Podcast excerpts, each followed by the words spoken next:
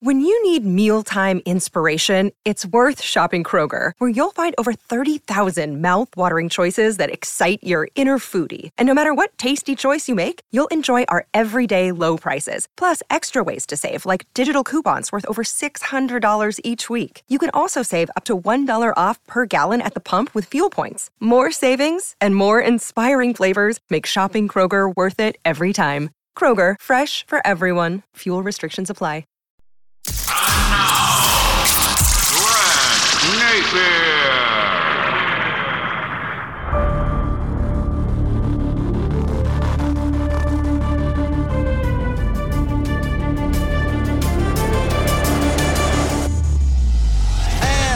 Everybody, and welcome to another episode of If You Don't Like That. Today, we are brought to you by New Works Plumbing of Sacramento. Locally owned for over 20 years, New Works has a fix for you. For your plumbing needs and repairs, just go to newworksplumbing.com, N E W W R X plumbing.com. And remember, if you have an emergency in the middle of the night, no problem. New Works will be there with their 24 7 service. That's New Works Plumbing. They've got a fix for you. I'm often asked, what have I enjoyed the most about my career? And I always answer it the same way it's the people that I've had a chance to meet along the way, develop friendships, seeing people persevere, seeing people fail, seeing people succeed, seeing what makes an individual tick, what makes them better than somebody else. There are many things, but really at the end of the day, the friendships that I've had and continue to have along the way are without question the most rewarding. And as I record this, I'm in the middle of what could be an amazing 24 hours for me personally. Last night, I saw Michael Malone win the world championship. Michael's always been a champion in my book, but now he's got something that you can never take away from him. He's the head coach of a team that just won the NBA championship. I'm also happy for David Adelman as I watched him grow up before my eyes when Rick Adelman was the coach of Sacramento. I got to know the Adelmans very, very well. Class act, just the best. And then Ryan Bowen, who is part of the Kings coaching staff, a member of the coaching staff of the Denver Nuggets. Very happy for those. But I'm really ho- happy for Michael Malone, who was dealt with about as badly as I've seen any coach dealt with when he was with the Sacramento Kings. Then general manager Pete D'Alessandro stabbed Malone in the back. It was very apparent to me and others that had covered the team that it was a horrible move. Uh, I was not afraid to say so. I was not a fan of the move. I said so on my radio show, and Michael Malone reached out and thanked me. And then a couple of days after he was no longer the coach of the Kings, I was actually in a rental car driving from Bowling Green, Ohio, where I went to college, and I stopped as we had an off day between Detroit and Indiana, and I went to Bowling Green, and then I drove to Indiana to visit Scott Pollard before we played the Pacers. And on that drive, on I believe it was I 70, I got a call from Michael Malone. And we talked for about 30 minutes as I was driving down the interstate.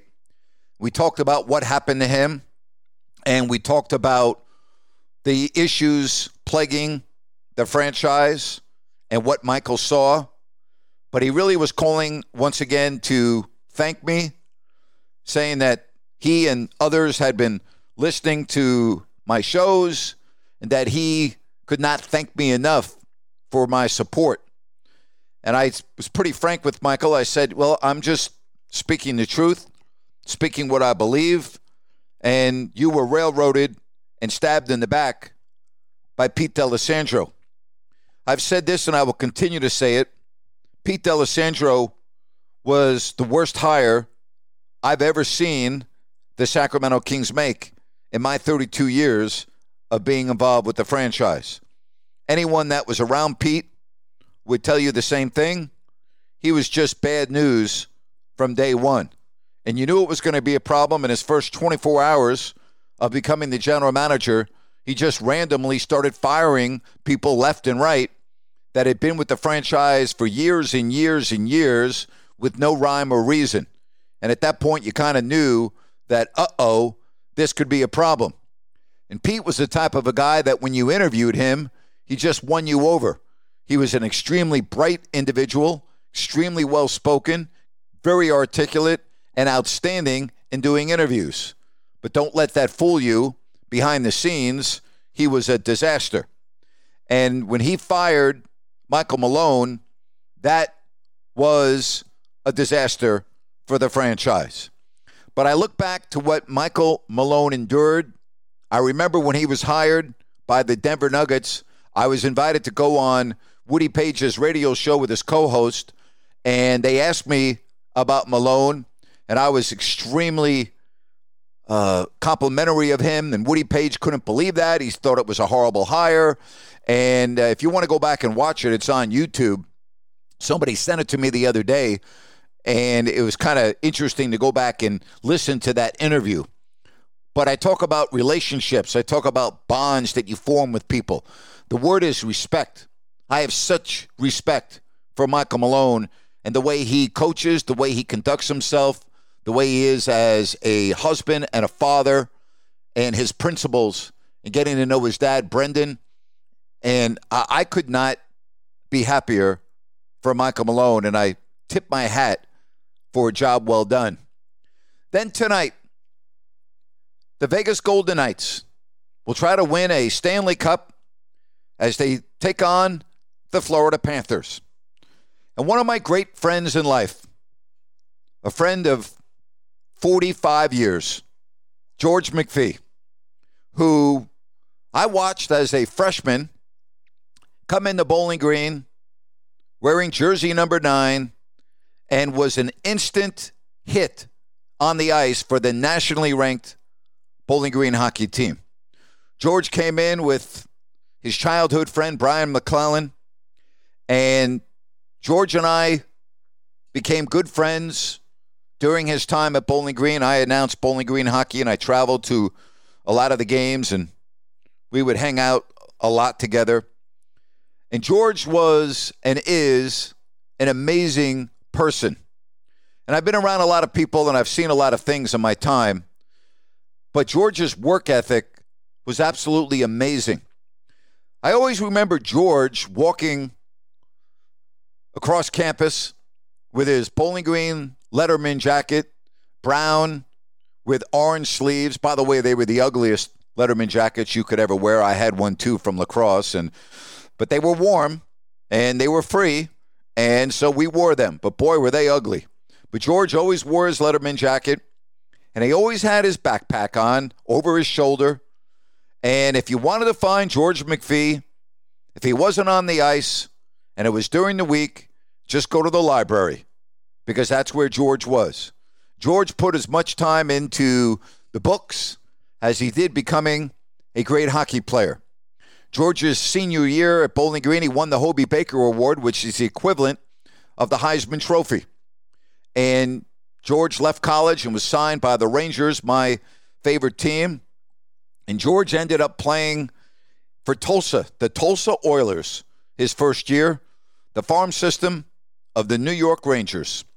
And I'll never forget getting a call from George in 1982, and he said, Napes, I was just called up for the playoffs. I'm like, You're kidding me. He goes, Nope. I was just called up. George made his NHL debut for the Rangers against the Philadelphia Flyers.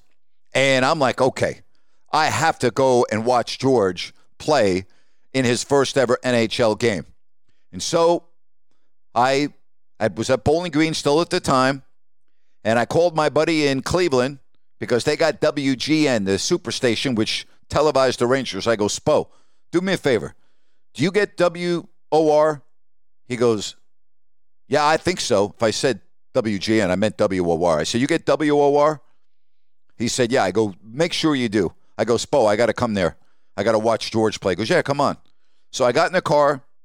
I drive, drove, drove two hours watched George make his NHL debut for the Rangers playing against the Flyers.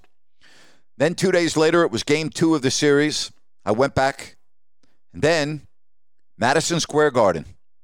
And I said, George, I've got to be there for your debut at the Garden. He goes, Napes, I got you covered. I got my car.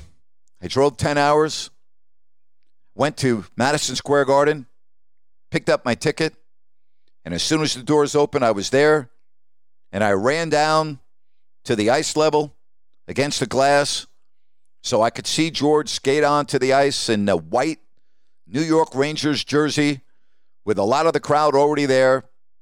And just watching him, and he scored a goal and got into a fight, and he became a fan favorite with the New York Rangers.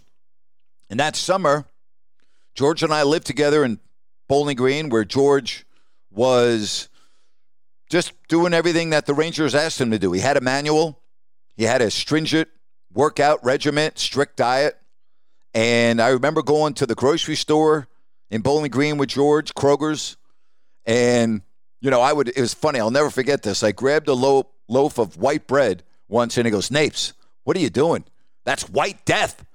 White death, Napes. Put that bread back. That's white death. And I started laughing. And every morning I would get up, and George and I would head to the football stadium, and he had a weighted vest, and we would work out together. And I would time him when he did all of his track, you know, sprints, dashes, you know, then he would run stairs. And then we would go into the weight room at the football stadium and go through a workout and I would spot him and he got me working out and I was in probably the best shape that I've ever been in in my life. And so that was the routine beginning in May and June and then we did it all over again the following year after George had played a full year with the Rangers. And I'll never forget this. George was out, and I had been sending resume videotapes to stations that I thought I could work at, and that went on for quite a period of time. And I got a phone call one day after I had called the TV station. I had sent a tape out, and I called WAND TV in Decatur, Illinois. And the receptionist WAND TV Decatur, may I help you? I said, Yes. Is Mr. Dick Westbrook available, please? Hang on. The phone, I wait about 15 or 20 seconds, and all of a sudden I hear, Westbrook here. I said, Mr. Westbrook, how are you? My name is Grant Napear. And I, he goes, Oh, yeah, yeah, yeah. I just saw your tape today. He goes, Good timing. Our weekend sports guy just handed me his resignation, and I liked your tape. And I said, Wow. And he said, Hey, we would like to hire you. I'm like, Well, would you like to see me first? And he goes, Yeah. Can you wait? Can you be here tomorrow or the next day? I said, Well, I'm in Bowling Green. Yeah, I can be there. And I got in a car and I went to Decatur, Illinois. And I'll never forget talking to Mr. Westbrook. And he offered me the job, weekend sports anchor. And during the week, I was a news photographer until that job became a full time sports position, which it did about eight or nine months later. But I remember getting back in the car and drove to Bowling Green. Okay, you got to remember this is way before cell phones, so I had not talked to George. And I go to the apartment, and George isn't there. And I remember grabbing grocery bags, grocery bags from Kroger that we had saved. And I put my clothes in the grocery bags. And George walks up the steps, comes into the apartment. He goes, Napes, what's going on? I go, Georgie, I'm out of here, buddy. Just got a job. And he could not have been happier for me. He was just like, wow. He said, When are you leaving? I go, I'm leaving in about an hour. And again, I didn't have a lot of stuff. Think about this. I put all my clothes in grocery bags. And we walked back down to the car about an hour later, gave him a big hug, and said, I'll be seeing you soon. And I did. You know, the following year, I would go to the playoffs, watch George in the playoffs again. And I've shared the story about bartending at the pub in Rye, New York, after they were eliminated in the second round of the playoffs. But George then played for the Devils, brief time in Winnipeg, and then his career was over. He had a serious groin injury that never fully recovered, which made it very difficult for him to continue his career. So George went to law school at Rutgers, and he got his degree after playing hockey. And then he got a job with Vancouver as the assistant general manager for the legendary Pat Quinn. Pat was the general manager and the head coach for the Vancouver Canucks. And so George was his right hand man.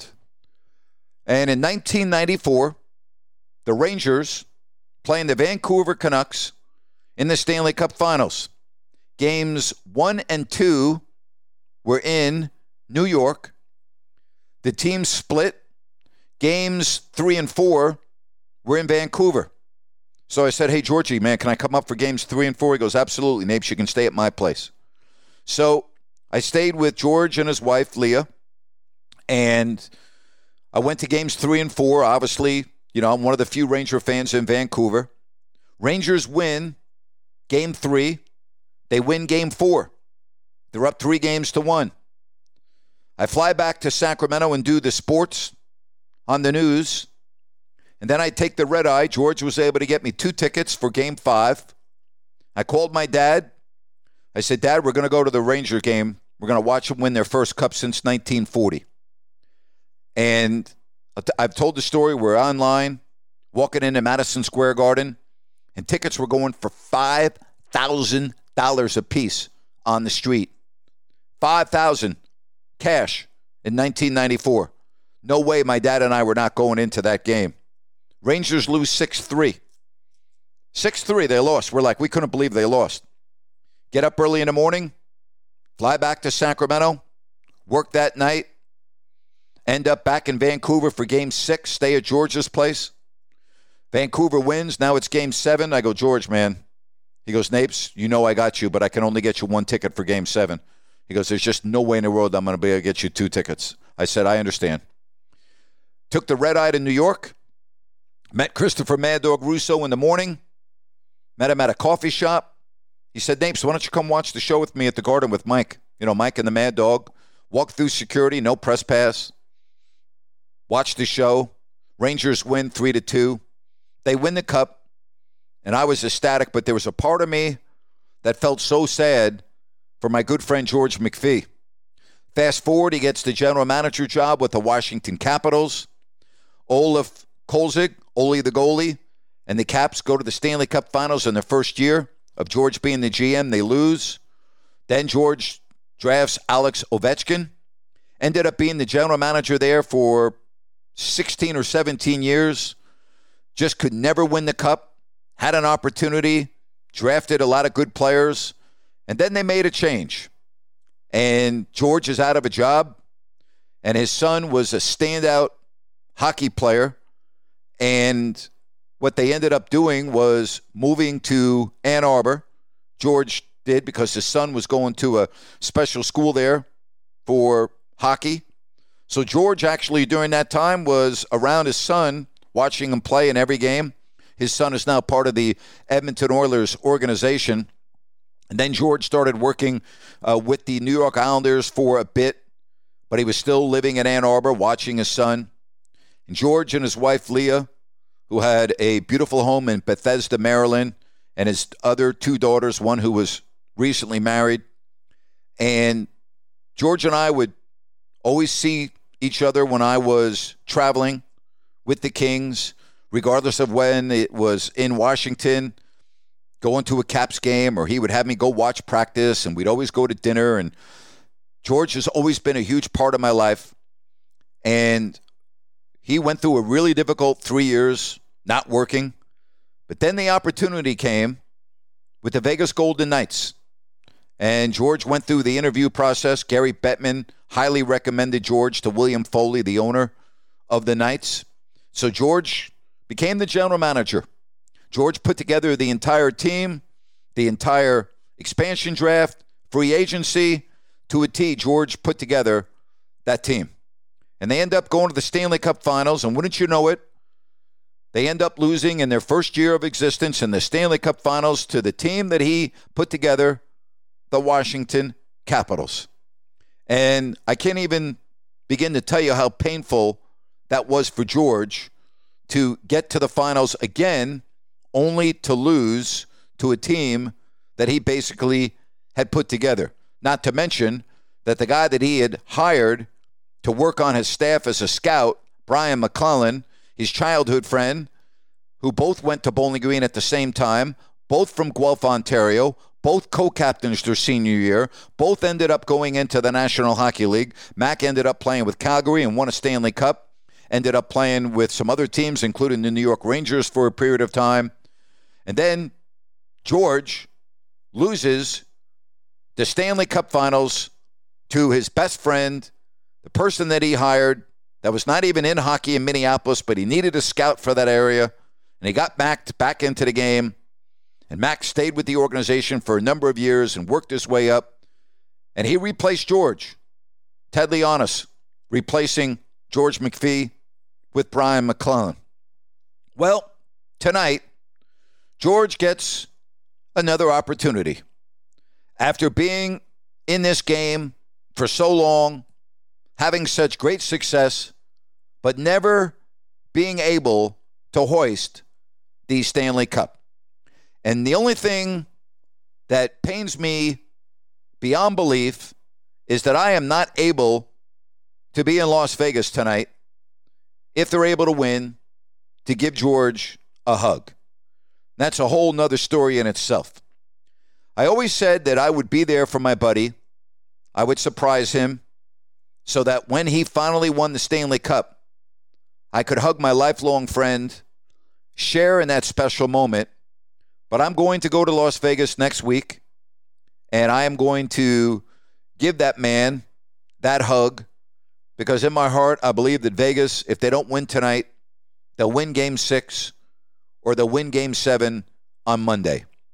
But I cannot begin to tell you the work ethic of that man, George McPhee, the library, the studying, Hobey Baker Award, training with him in the off season, watching him go to law school. We went on a cruise, if you can believe this, a three day cruise. George owned, uh, part owner of a restaurant called the Blue Moon Cafe in New York. And it was a Mexican restaurant that George was part owner. And we went on a cruise. I believe it was Memorial Day weekend. Okay, no one, neither of us, the three of us that went, were on had ever been on a cruise before. So we fly to Miami. I meet them down there, and I'll never forget this because I have a picture of it. We are walking onto the ship, and as you're walking up to get board the ship, there's a photographer from the cruise line that takes your picture. And in the picture, George has under his arm textbooks. We went on a three day cruise to the Bahamas. And George spent most of the time studying. That's right. We're on a freaking cruise to the Bahamas. And what does George McPhee do? He's got his textbooks from law school. Again, you talk about work ethic. You talk about people that succeed in life. Very often, it's because they work harder than their competitors. I used to see it with basketball players all the time. I saw it with Larry Bird. I saw it with Michael Jordan. I saw it with Kobe Bryant. I saw it with LeBron. I realized that these were supremely talented individuals, but I also saw them coming out hours before tip off to go through full workouts. And I'm like, wow, these guys are great because they're very talented, yes, but they work harder than their competitors. George McPhee has always worked tirelessly. I know what tonight will mean to George. I've been with the guy, friends, since 1978. It's the first time I met George McPhee. And I've watched the ups and downs. I've watched his perseverance. I've watched his work ethic. He's been there for me when I needed him. He's still there for me when I need him. And I can't even begin to tell you what it will be like for me to watch him hold the Stanley Cup. I got to believe it's going to happen up three games to one.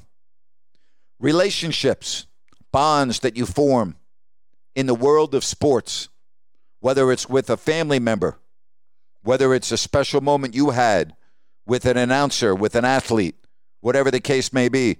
Maybe you were part of a championship team in high school or college, or maybe you were blessed to win one as a professional.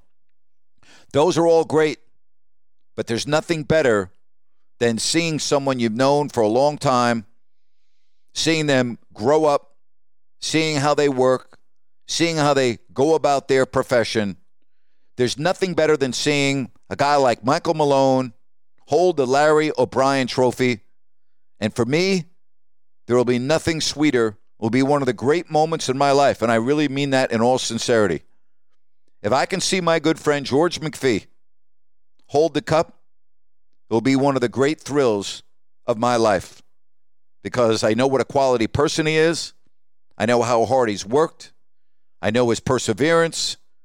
And I'm a big fan of people that work hard. Go Knights. Go Vegas Knights. And congratulations to Michael Malone and the Denver Nuggets. Let's now go to our Crowd Ultra Q&A. Just go to crowdultra.com and maybe I will answer your question on my next podcast. Kevin asked, have the Heat and Nuggets shown building a quality team is more important than having multiple stars?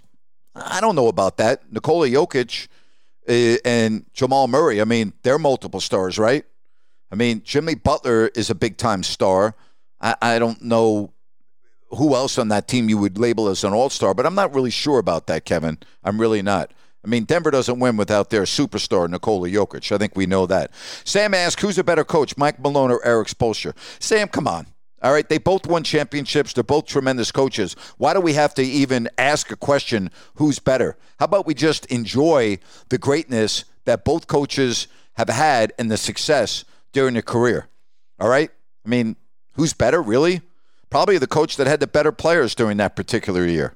Trevor wants to know Will anyone be disciplined for the game ending brawl between the Panthers and Golden Knights that we saw in game four? No, uh, there have been none. Jimmy asked, What do you think is the Suns' plan for replacing CP3? I don't know if they're replacing him yet, Jimmy, so let's wait and find out. Julian asked a follow up question to that What teams are good landing spots for CP3? I think the Grizzlies may be an interesting fit. I don't know if I could see Chris Paul in Memphis, but I would say this. He wants to win a championship. He's made that clear, and he still thinks he has a lot to offer. Dylan wants to know Are the Nuggets in the realm of becoming a dynasty. Dylan, you don't become a dynasty until you win multiple championships. Now, you can't win multiple championships until you win the first. Time will tell. David wants to know Do you think Bobby Jackson could become an NBA head coach in the future? I do. I've said that in the past, and I'm very happy that he's now with the Philadelphia 76ers and Nick Nurse. Marcus wants to know Could I ever see Vancouver getting an NBA team again? Unlikely, Marcus. I think there are too many other cities that are ahead of them. So, no, I really don't see that. Uh, Tim asked, Do you agree with Julian Edelman saying the NFL priority is profit over player safety with turf fields. You know, Tim, it's an interesting topic, and there are others that have said this as well. And there's got to be some truth to it. When players have said it, trainers have said that, others in the NFL. Uh, there has to be some truth to that. Ben wants to know Do I believe that the Phillies have a quicker pitch clock at home than other ballparks? Ben, I'm not qualified to speak on that. I really, I really couldn't answer that. Appreciate the questions. Just go to crowdultra.com and maybe I'll answer your question on my next podcast. It's time for Grant, Grant, Rant. And today's rant is brought to you by Bennett's Restaurants, Roseville, Sacramento, and soon coming to Rocklin. Bennett's Restaurants, Prime Seafood and Steak. They have awesome food. Don't forget about the weekend brunch, the weekend prime rib, over 50 different types of wine available by the glass.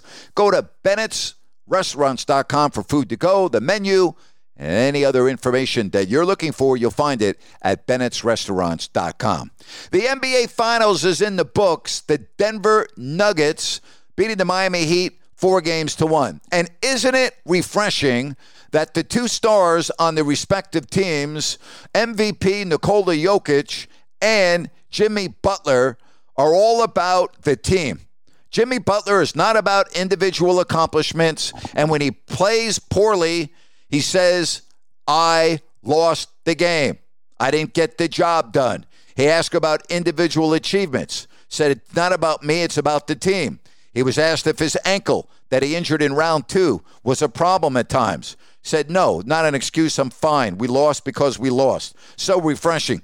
Nikola Jokic, never about me, me, me. Always about the team. Always about the coaching staff. Isn't it great to see two athletes at the top of their profession, both playing for the championship, but both winning and losing with class? You got to absolutely love that. And it would be nice if other professional athletes would take notice and try to follow along the same path. Mucho respect for Jimmy Butler and Nikola Jokic. And that's my rant for today. That's my podcast for today. Go Vegas. Have a great day, everybody. And thanks for joining me right here on If You Don't Like That with Grant Napear. Bye bye.